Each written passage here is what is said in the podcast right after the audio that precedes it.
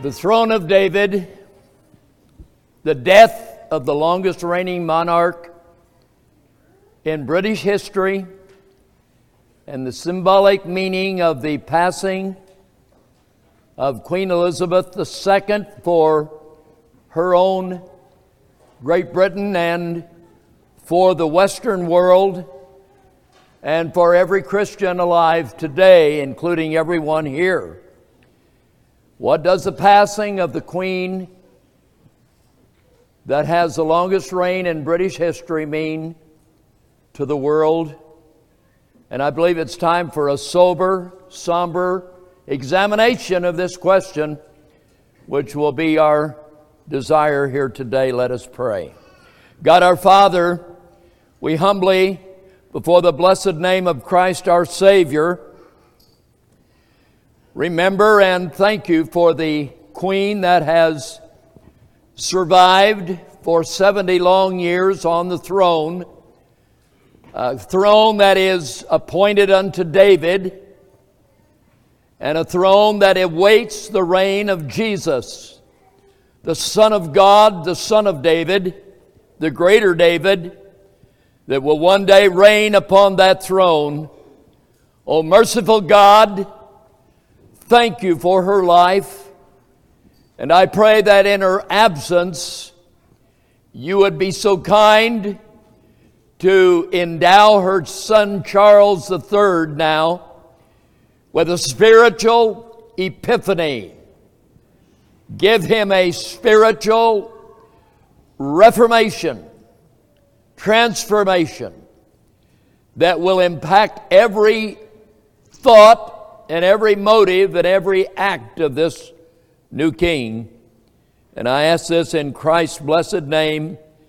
And I pray now, Father in heaven, that you will honor the blessed meaning of Isaiah, the prophet, and use this lesson, Father in heaven, for whatever purpose you may want to use it for.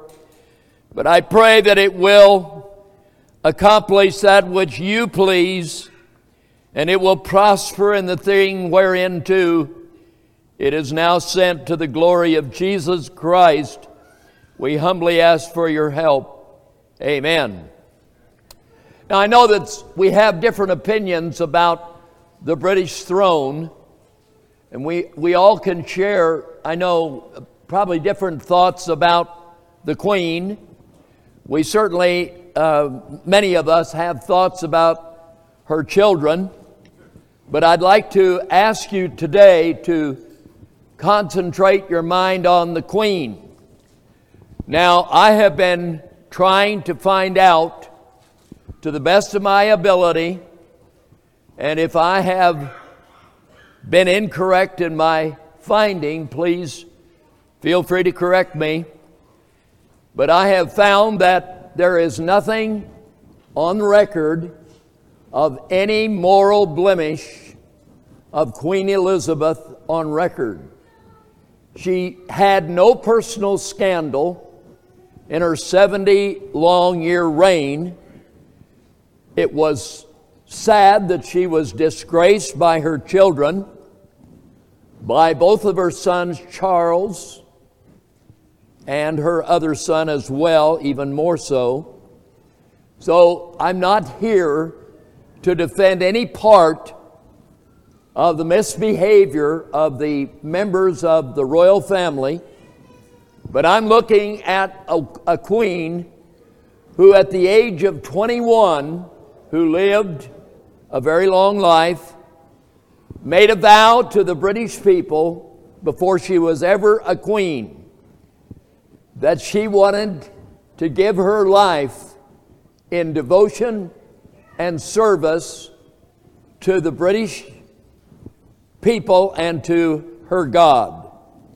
And I think that Queen Elizabeth lived a very high and noble life.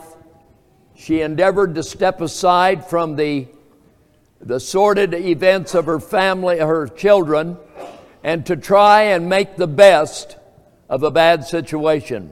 I'll let you weigh all that out. But we want to talk about the fact that Queen Elizabeth actually came to the throne in the year 1953. That was when Harry Truman was president. She was a, a queen for 14 through through the um, administration of 14 different U.S. presidents. She had the unfortunate experience to be on that throne when uh, a Democrat, a Truman, came to the throne. And she had the misfortune of being there when another uh, king, uh, Joe Biden, uh, was on the throne, or at least the throne he thought he sits on. And he's also a Democrat, so uh, she had two bookends that were not that pleasant. Fortunately, in between there were some bright spots, but very few. Now, we're going to look this morning at four verses, or actually four testimonials out of the Bible, and I'm going to let Moses come forward first.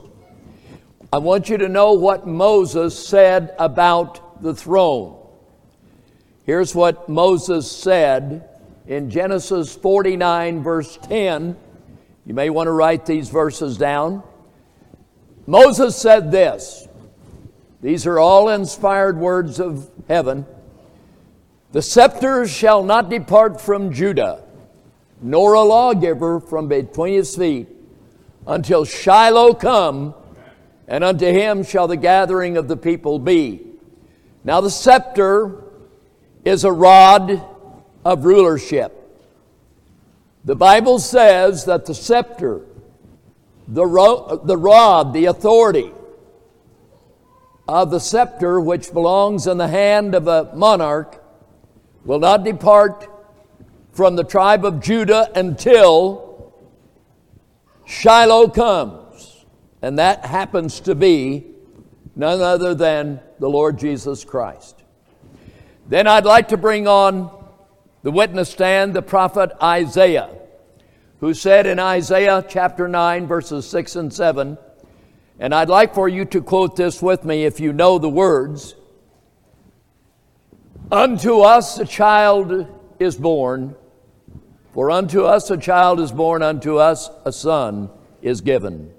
And the government shall be upon his shoulder, and his name shall be called Wonderful, Counselor, the Mighty God, the Everlasting Father, the Prince of Peace, and of his government and peace there shall be no end.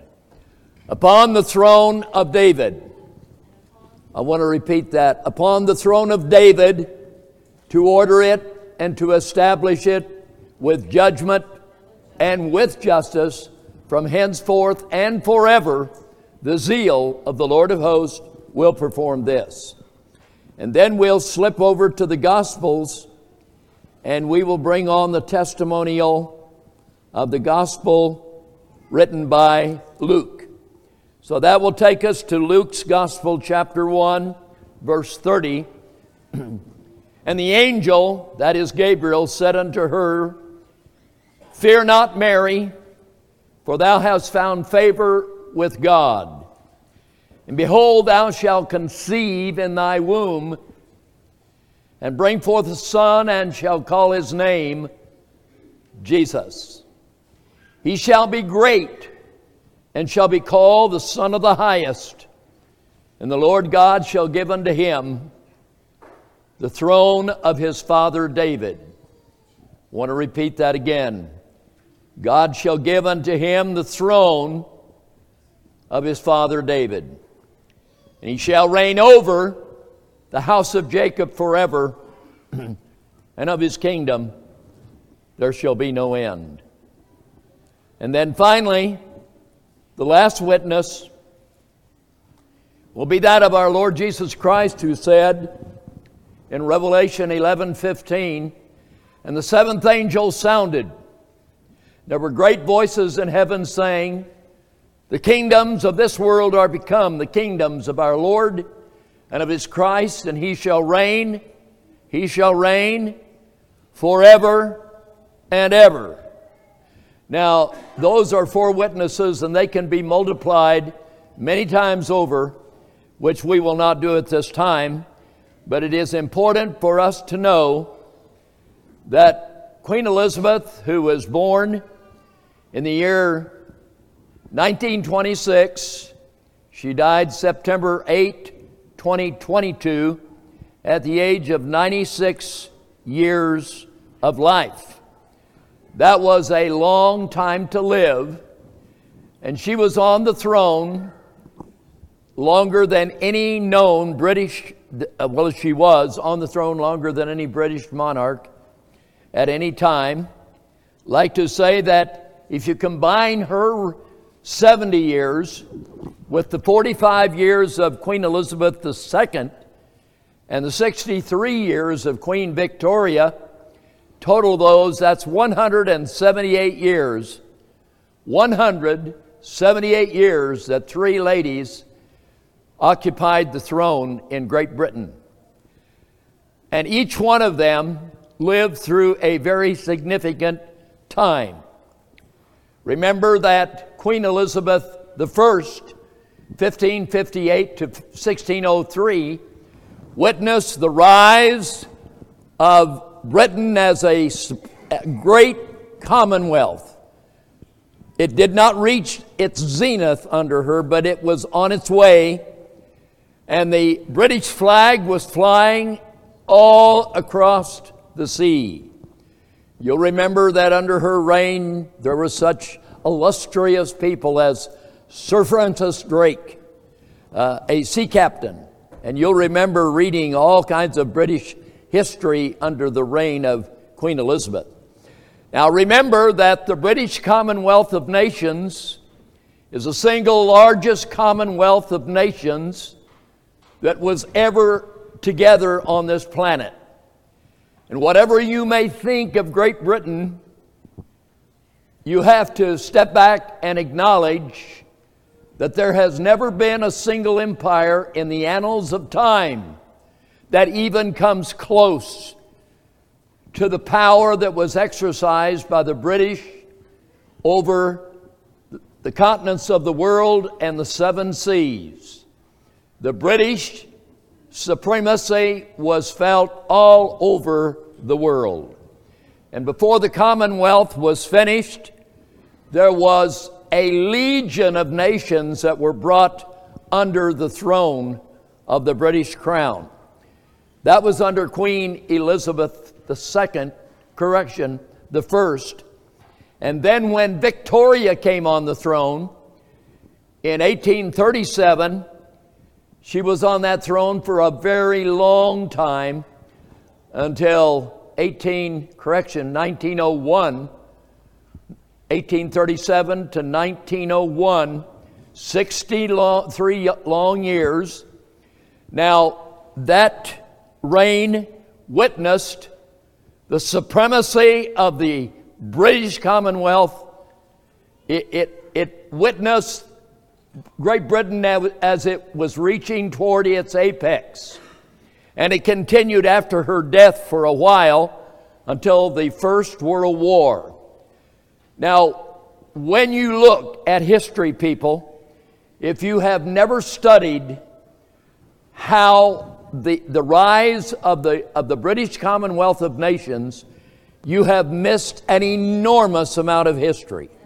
So I would, I would encourage everyone to step back and look at that time in history because you will not read the Bible and you will not understand the Bible until you're able to fit into the pages of the Bible how the British Commonwealth of Nations fit into the pages of that book. Now, when I said that all of us will be impacted by the loss of this queen, I really mean that, that her passing will have an impact on the world that we live in.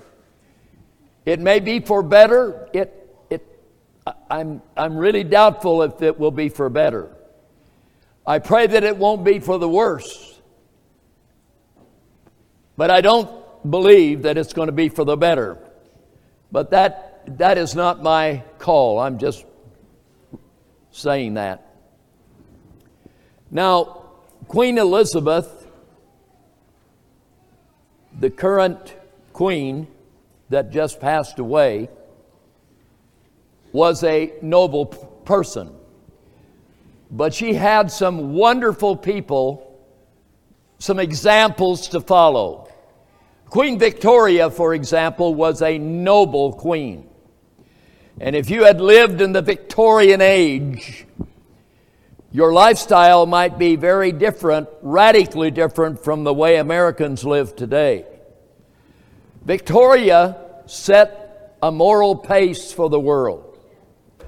She was one of the most moral, astute sovereigns to live and to occupy the British throne. Now, she married a first cousin. Does that alarm you? Victoria married her first cousin, blood cousin.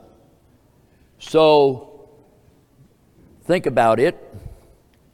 He was Prince Albert, had nothing to do with tobacco. However, tobacco had a lot to capitalize from his name. Prince Albert was a German from the house of Saxe Coburg Gotha. Otherwise, we know him as the House of Hanover. And uh, she married Albert, and two first cousins became the parents of nine children. Nine children, quite a royal family. Nine children that in due time grew up and they married into the royalty of Europe so that at some point in time, Albert and Victoria could be called the grandparents of Europe. Now, I think that's most significant because their offspring married royalty all throughout the countries of Europe because at that time there were many monarchies, and so it was an illustrious time. In many ways, it would have been a wonderful time to have lived, but I'll leave that for your own contemplation. Victoria and Albert together were an awesome couple, and they paid a lot of attention to their children. And all nine of their children became, now, I hope I am not speaking out of turn, but I believe they were morally unblemished to the best of my knowledge. If I am wrong on that, I stand corrected, of course. But to raise a family of nine, to get them all married off into royalty, and to become the grandparents of some of the finest grandchildren growing up in royalty must have been quite an honor for Victoria and her husband Albert.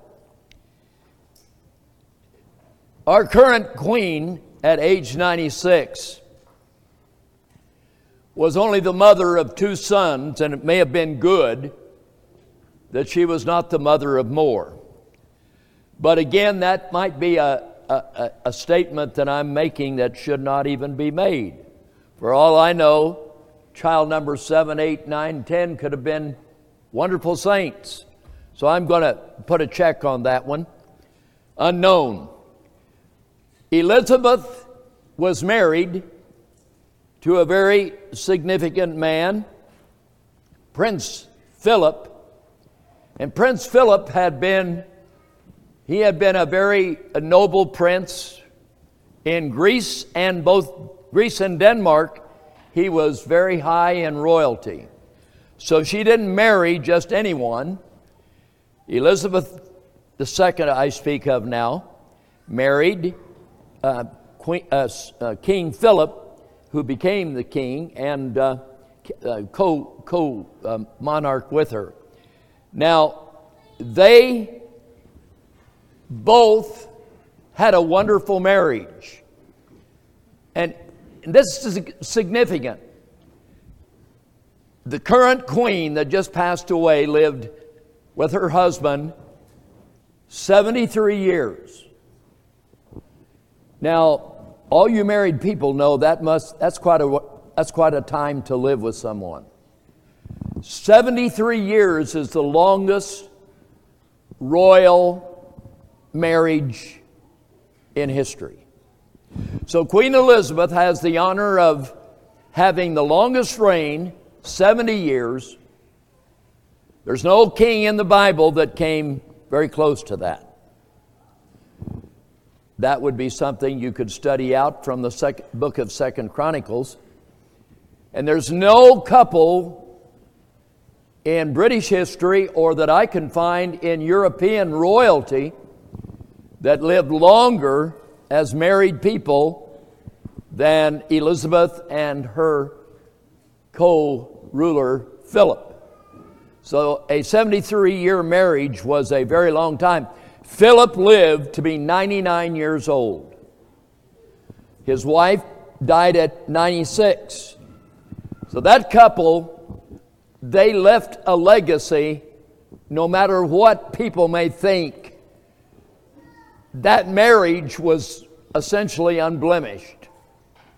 And I think that's noble for a 73 year old, for a 73 year marriage to be uh, wholesome for 73 years. So, whatever, whatever negatives people will come up about Queen Elizabeth, and they wanted her to be this and that, and I, I realize that. I'm not saying that she did not have her weaknesses, but she brought stability to the, to the royal house of Britain.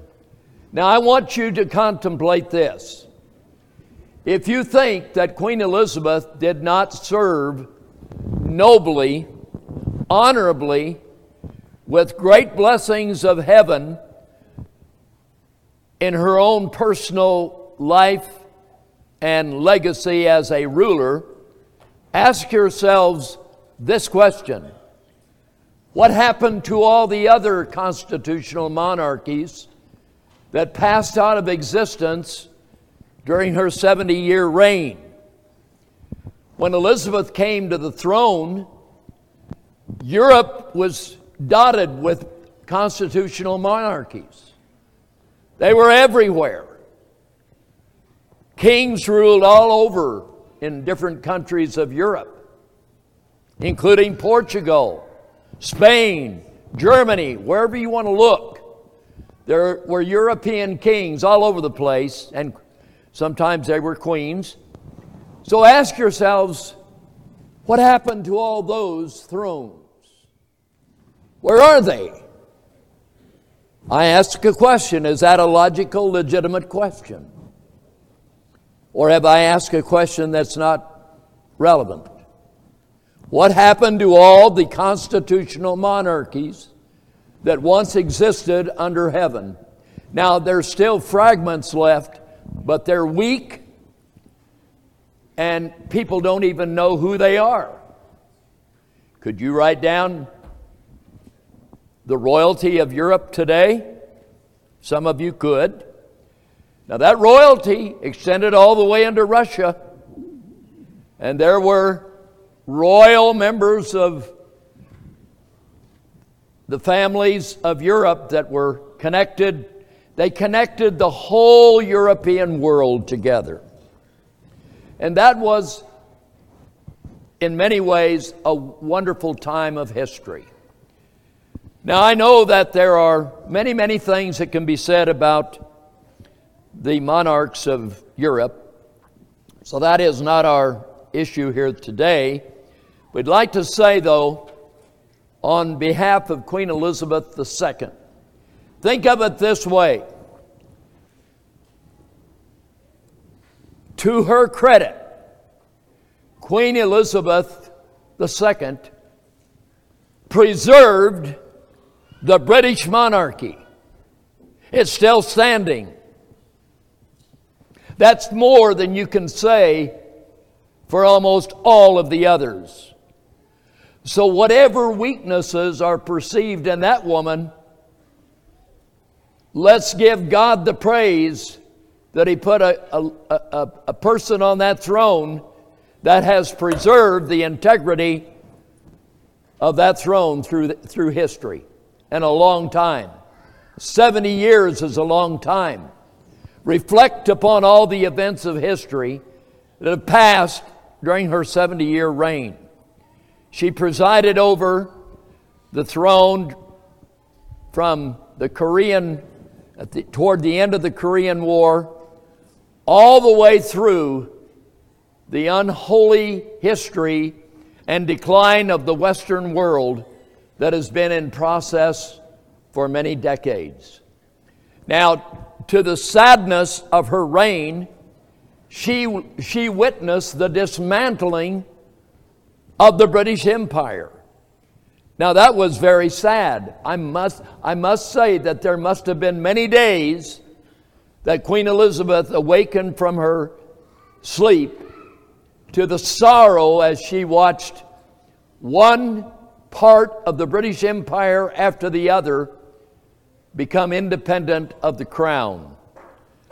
But as she passes, there are still a sizable number of places and countries all over the world, islands of the sea, that are still in the British Commonwealth. So, something as great as the British Commonwealth does not die quickly. It takes more than a hundred years for it to pass away. Now, it's very feeble today. It's about as feeble as it's ever been in its history. But we need to remember that to the degree that we're able to place the British Commonwealth and the United States of America in the pages of the Bible, that will measure that will measure how much of the Bible we really know. It will also tell us how much we need to know that we may not know. So, what we'd like to do now, beloved, for just a few moments here, we'd like to remind the congregation that it must have been very painful for the Queen to watch the whole India, the continent of India, disappear from her rule. Can you imagine? Little Britain ruled India, one of the most, one of the largest countries in the world. The, the influence of the British throne was so enormous, it reached all the way to South Africa. It reached all the way to Australia, to Canada. And we, Americans, were once part of that throne. This country was once under the British crown. Now, we fought a war of independence to free ourselves from that crown. But we have not done so well in our freedom. Because we have a dictator now who would like to br- bring us under a totalitarian heel, the like of which very few kings have, have ever dealt their, their own people. So I'd like to move into the Bible now and I'd like you to think about America and what's happened to us during the reign of Queen Elizabeth II. She came to power in 1953. We could turn the hands of the clock back to the year 1953. What kind of an America would welcome us? If you could live in 1953, what would that have been like. Now, if you could just imagine an America, can you imagine America where about 90% of every American was found in church on the weekend? Can you imagine a country where there was segregation? where you could go to the Nevada courthouse and see restrooms that were segregated, restaurants that were segregated, schools that were segregated. 1953. You would, greet a country where it was a criminal offense for black and white to marry. And a, a minister who solemnized a marriage of a black and a white would be fined up to $1,000 and jailed up to six months. Interracial marriage was statutorily not allowed. Quite a different world than we live in in America today, wouldn't you say? And it's all happened during the reign of one queen, and everything that I'm telling you about with regard to America is, a, is very, very much like was going on in Great Britain. It's little wonder that that queen's that queen sort of isolated herself and lived a very quiet, pious life. Spoke very rarely, but she was always an honorable woman and always, always honored the office that she held. In the United States, when Queen Elizabeth came to power at such a lovely time, she came to power when Great Britain was still a very thriving nation, but it was already in decline. World War II had hardly ended before the dismantling of the British Empire was underway. In the United States in 1953 and thereafter, there was no abortion. homosexuals were in the closet. And if they dared open the door and peek out, it certainly didn't mean they'd get out on the street and let it be known who they were. They kept their lifestyle hidden away. And in those days, there was no no fault divorce. People were not able to get a divorce. You went into a courtroom to get a divorce, a judge would say, Well, I'm going to send you into arbitration.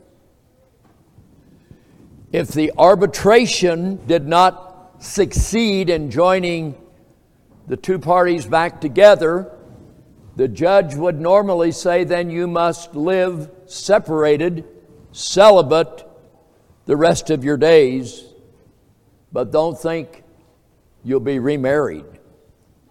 Now, that was the America when Queen Elizabeth came to power in Great Britain.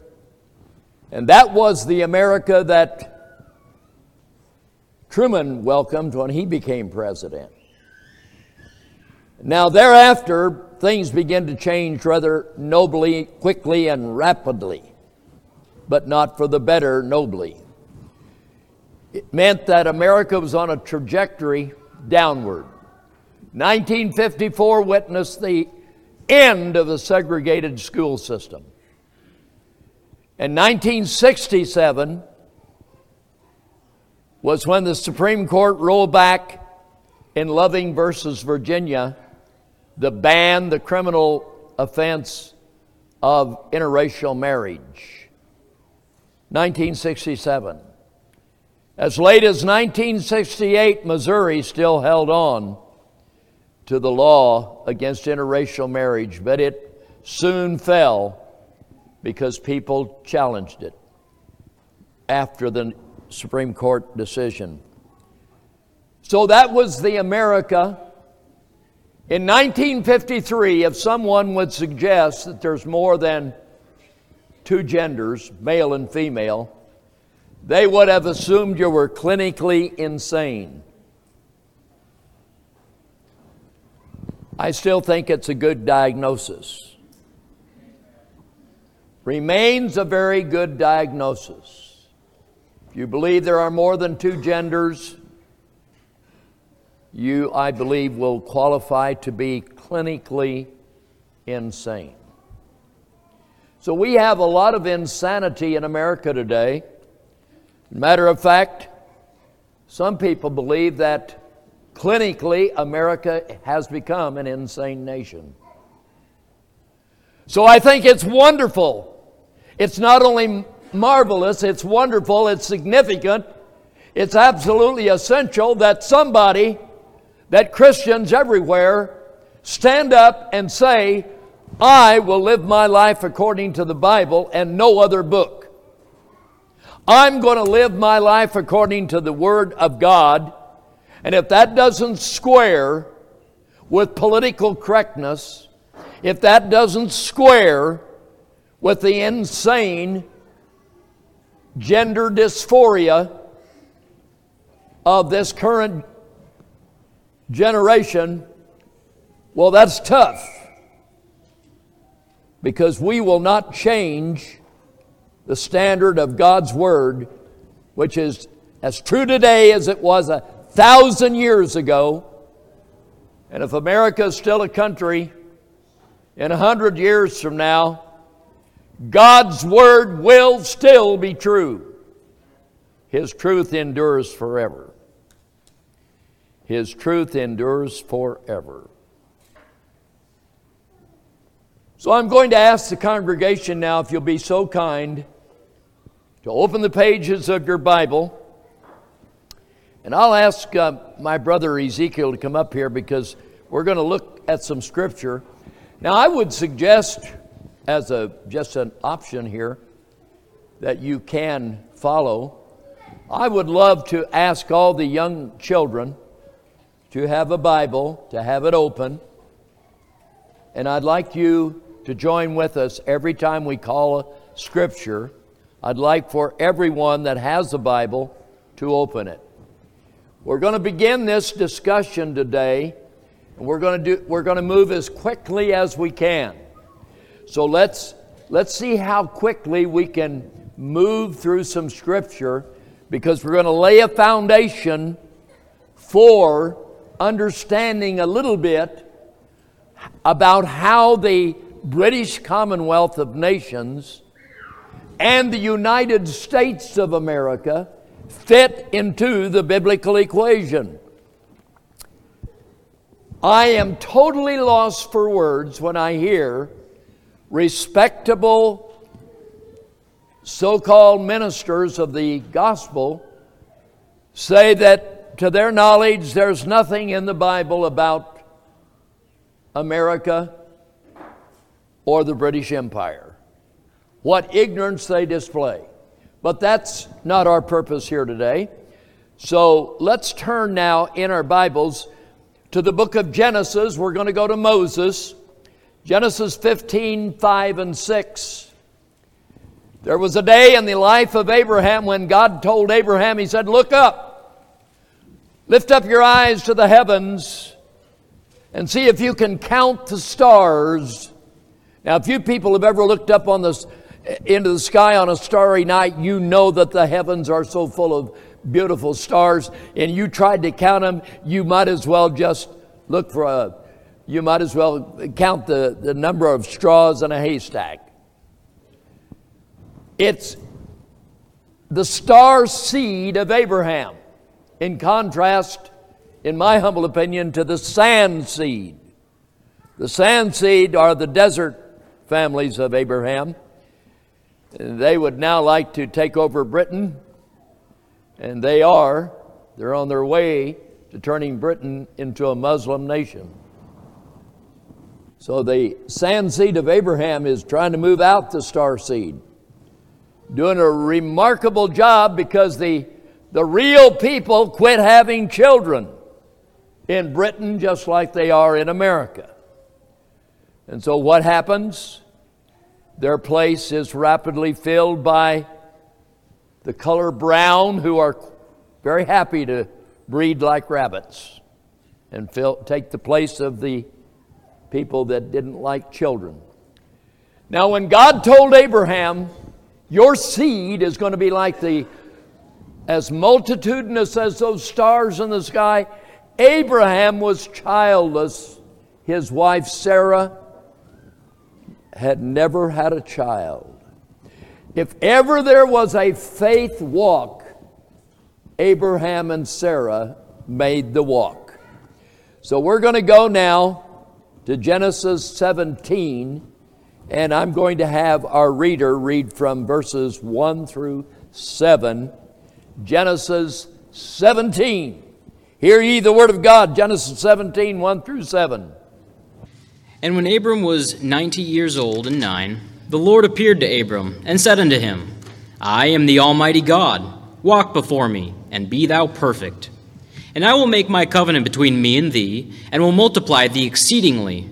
And Abram fell on his face, and God talked with him, saying, As for me, behold, my covenant is with thee, and thou shalt be a father of many nations.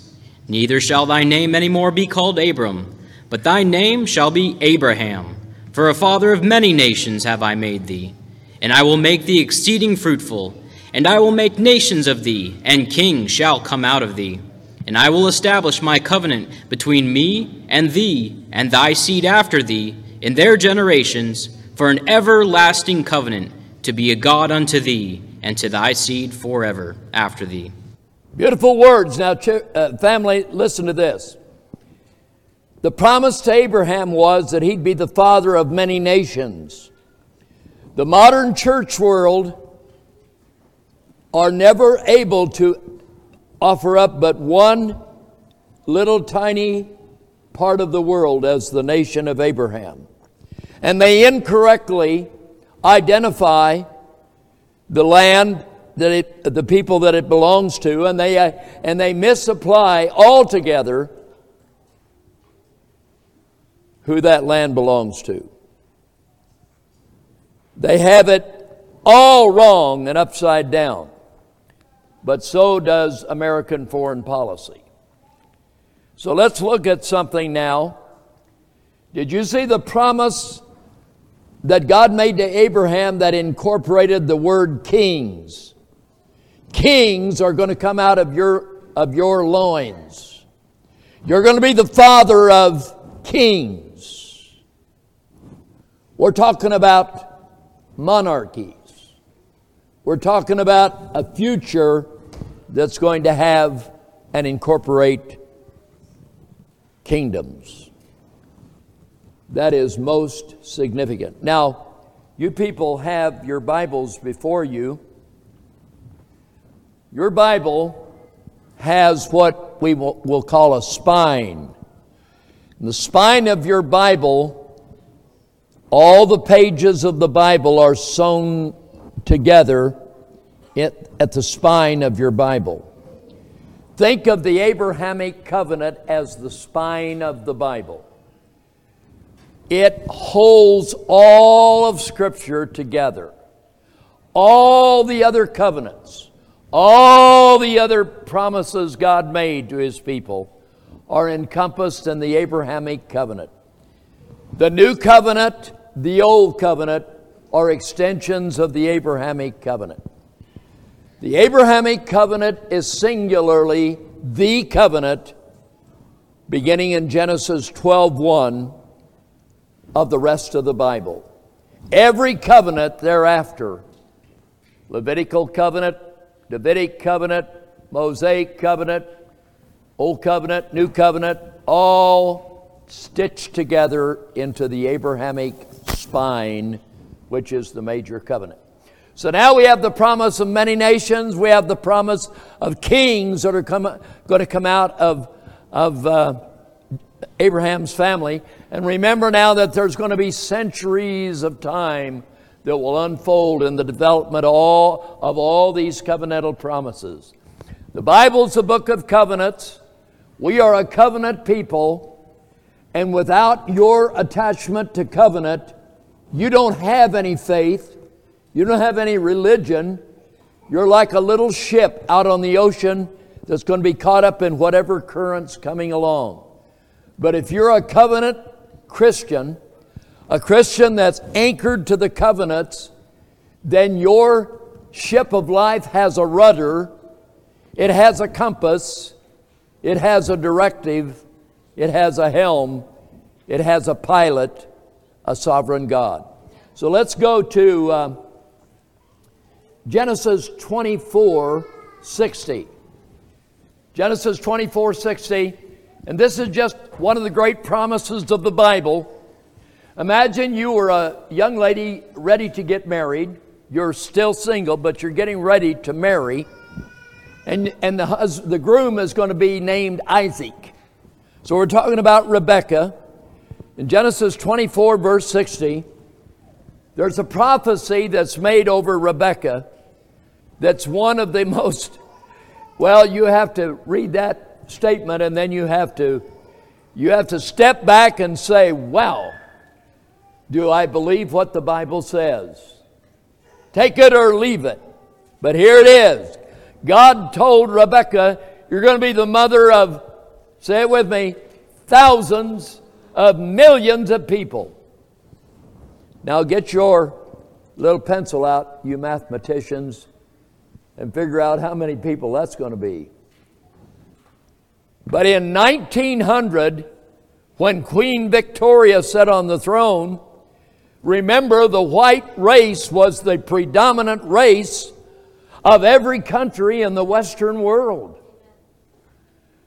The color white was all you would see across the entire Western world.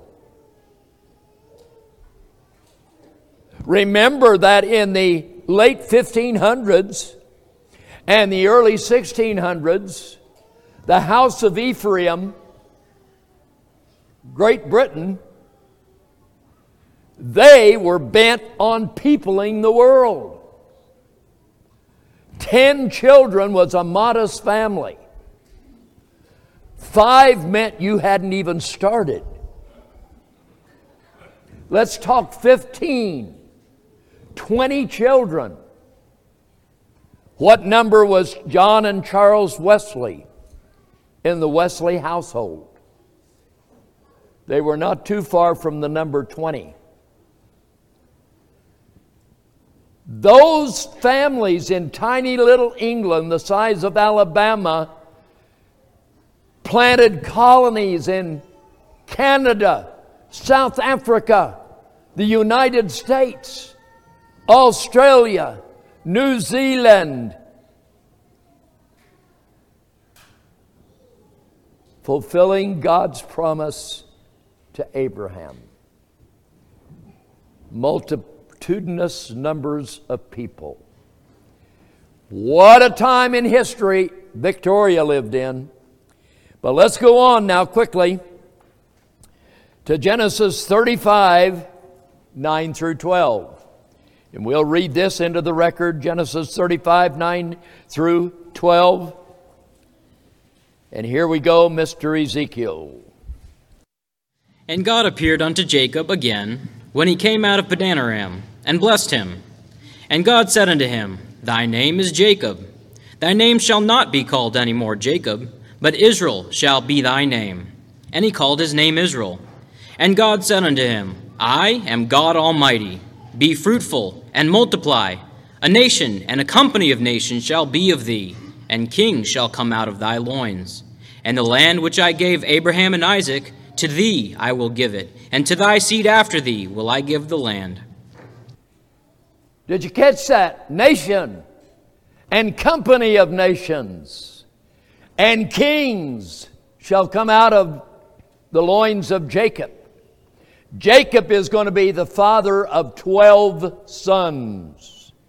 Each of the sons will multiply into a tribe, and each of the tribe, tribal nations, will multiply into a great people. There is, you would have to think long and hard to understand how God multiplied and exploded the seed of Abraham. But let me give you one verse to help you on your way Isaiah 27 6. They that take root from Jacob, his twelve sons, will multiply and blossom and fill the world with fruit. That's a significant statement. That means that the seed of Jacob will overtake, overcrowd, overwhelm, and push out the descendants of Japheth, the descendants of Ham. I didn't say they've become extinct, but they become the minority because Abraham's seed is becoming the predominant, dominant seed of the white race in the world during the reign of Queen Victoria and before and after that. So I want to remind you now that out of Jacob is going to come a nation and a company of nations, and I've tried this. I have, in very quiet innocence, asked ministers who the nation and company of nations of Genesis 35 11 are. And the best answer they can come up with is, well, I really need to think about it.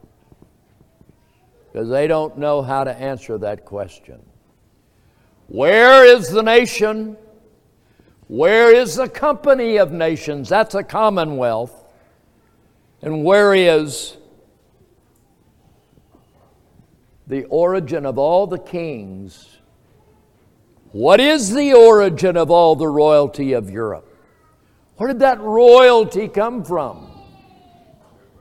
It sprang out of the promises that God made to Abraham.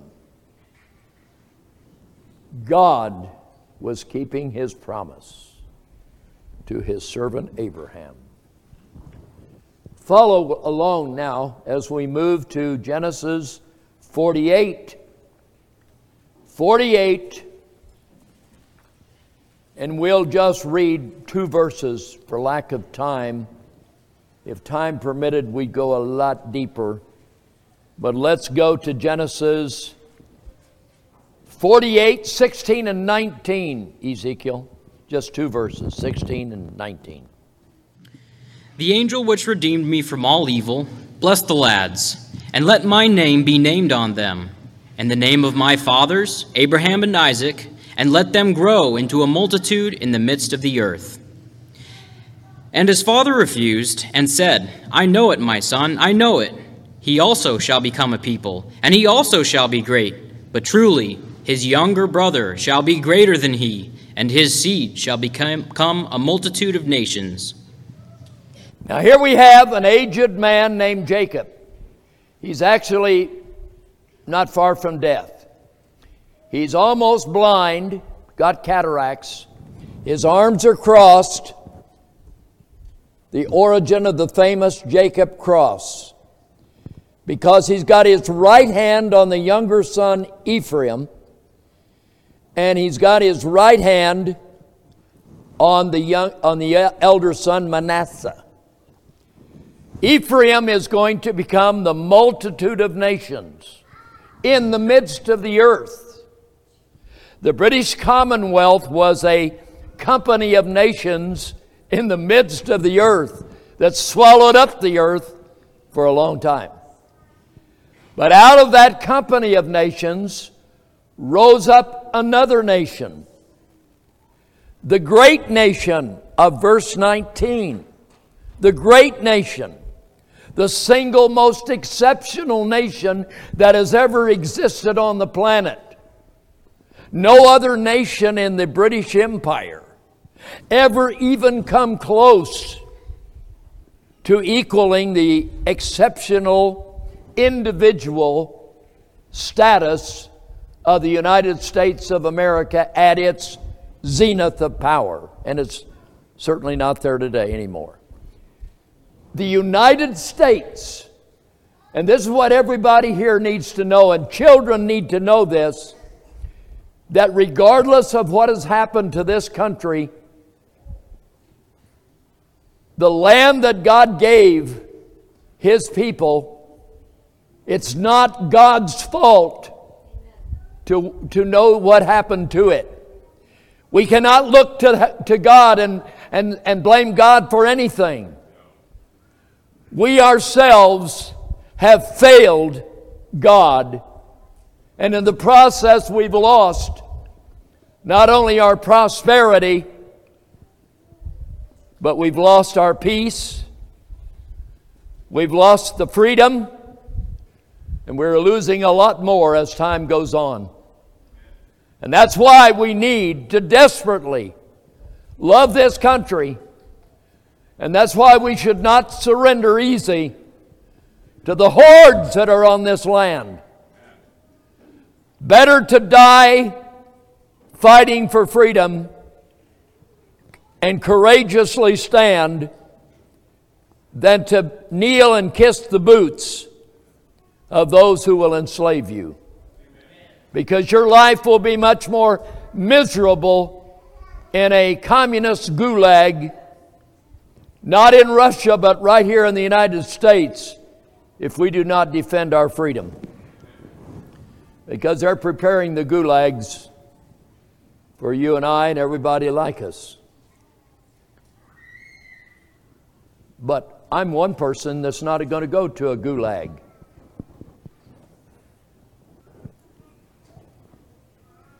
We're going to move now quickly to Genesis 49, and that would be 8 through 12, and except we're running out of time. So I want to give you that one classic verse. This is a promise God's making to Judah. In 1902, a book was printed in America. It's called Judah's Scepter and Joseph's Birthright. Some of you will have this book, and some of you will have read it. If you haven't, it's a book you must read. You must read this. This is a classic book Judah's Scepter, Joseph's Birthright.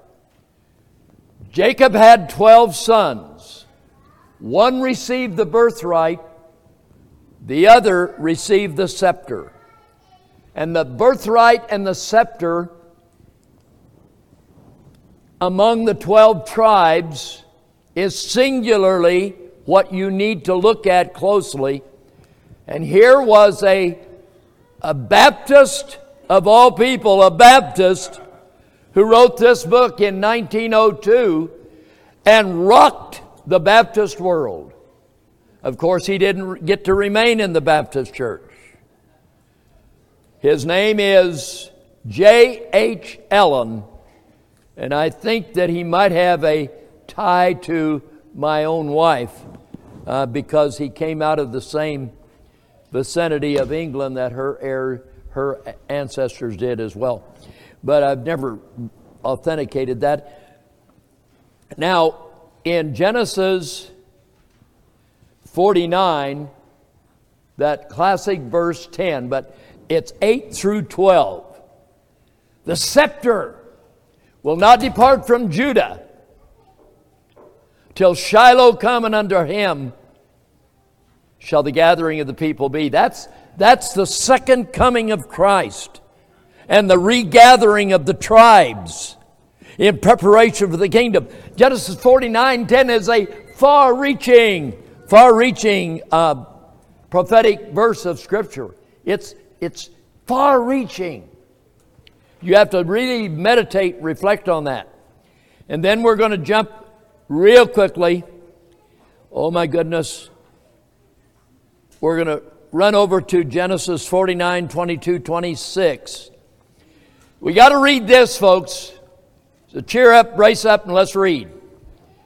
Genesis 48, uh, that is, uh, I'm sorry, that is Genesis 49. Uh, 49, and we're going we're to slip over to Genesis 49, 22 through 26. Can we read this, uh, Ezekiel, as, as quickly as, as they can get their eyes on it? Joseph is a fruitful bough, even a fruitful bough by a well, whose branches run over the wall. The archers have sorely grieved him and shot at him and hated him. but his bow abided in strength, and the arms of his hands were made strong by the hands of the mighty God of Jacob.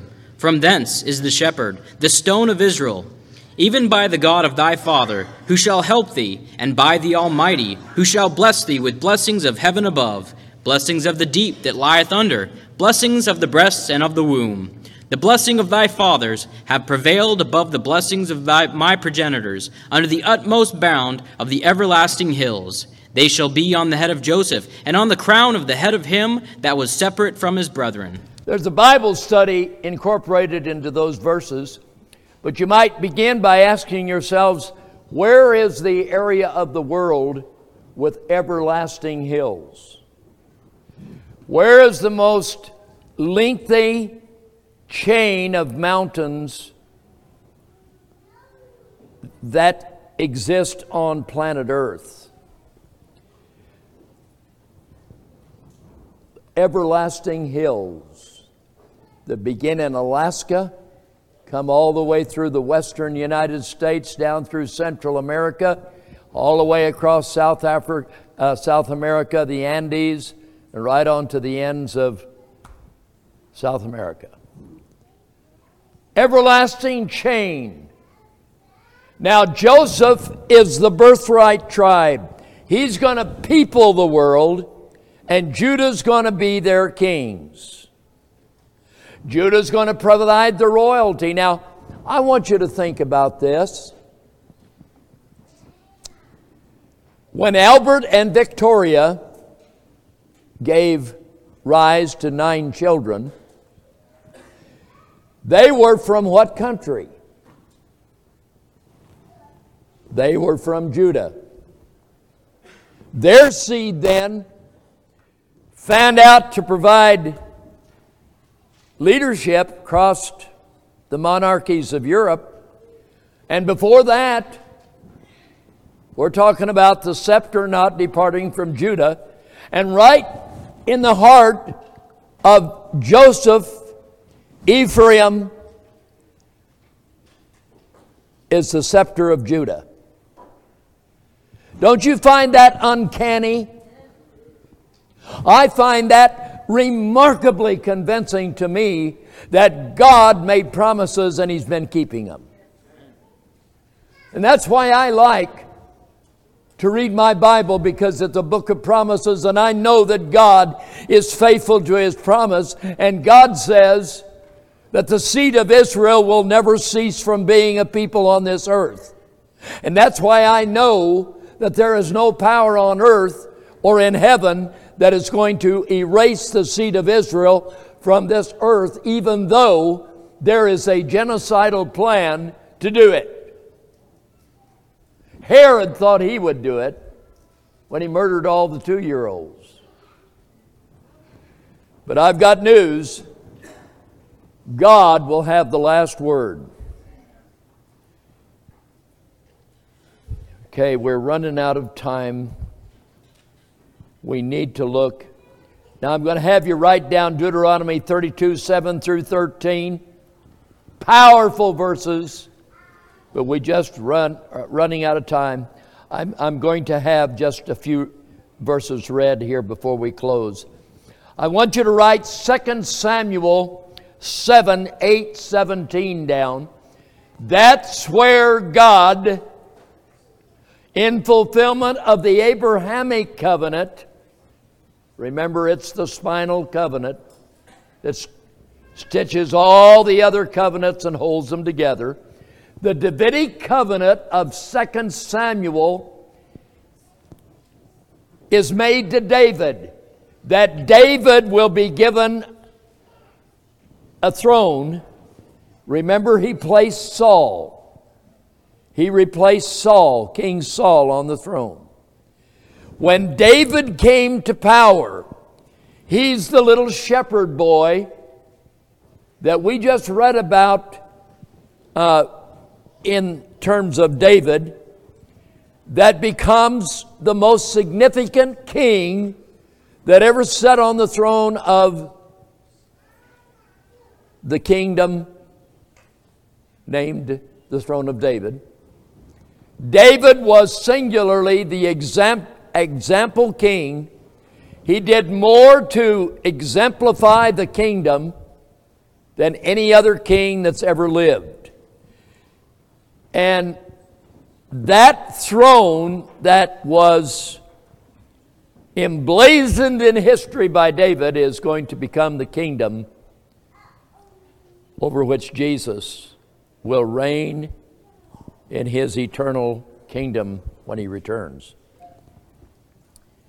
We're going to go and we're going to we're going to end this with a, an examination of a few verses from Psalm 89 and then we'll close. So turn to Psalm 89. We're going to read verses 1 through 4.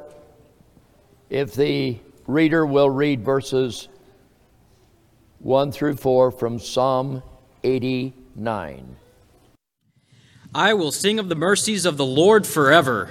With my mouth will I make known thy faithfulness to all generations. For I have said, Mercy shall be built up forever. Thy faithfulness shalt thou establish in the very heavens. I have made a covenant with my chosen. I have sworn unto David my servant. Thy seed will I establish forever, and build up thy throne to all generations. Selah. Now here's a promise to David, an oath that was sworn unto David. Now, when God makes his own promise and God enters into an oath, it's as good as it can get. You can't get it any better. That is why the throne of the British Empire has survived.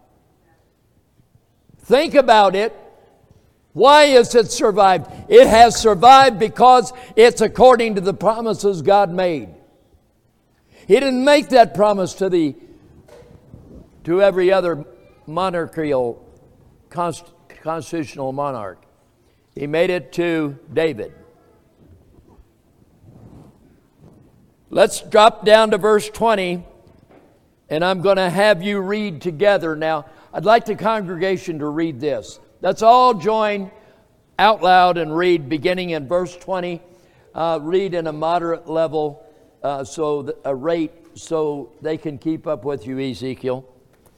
Beginning in verse 20, I have found David my servant, with my holy oil have I anointed him with whom my hand shall be established. Mine arm also shall strengthen him. The enemy shall not exact upon him, nor the son of wickedness afflict him.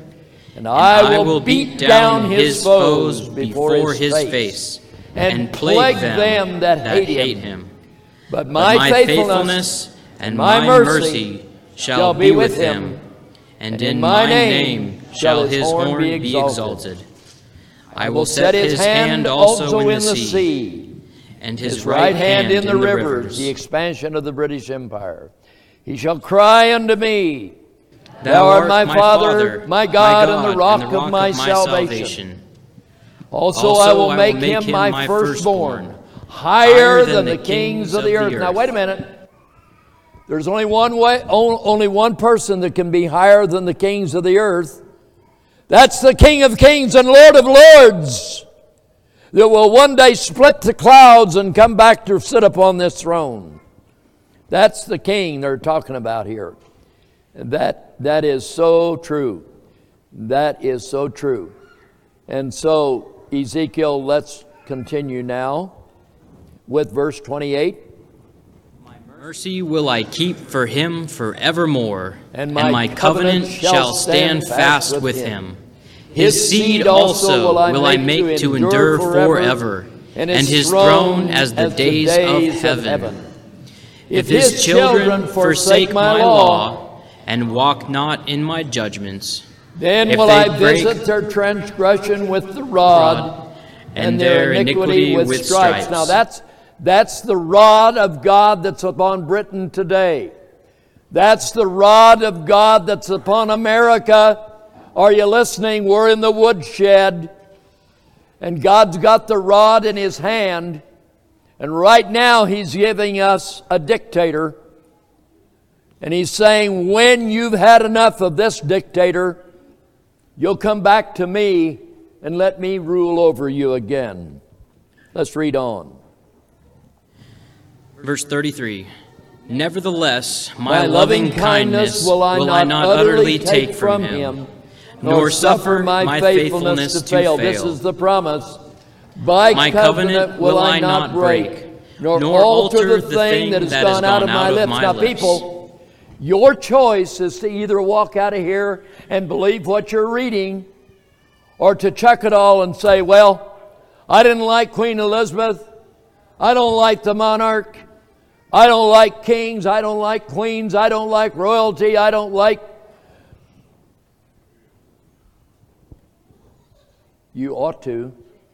It's your heritage, it's who you are. You're the people of the book.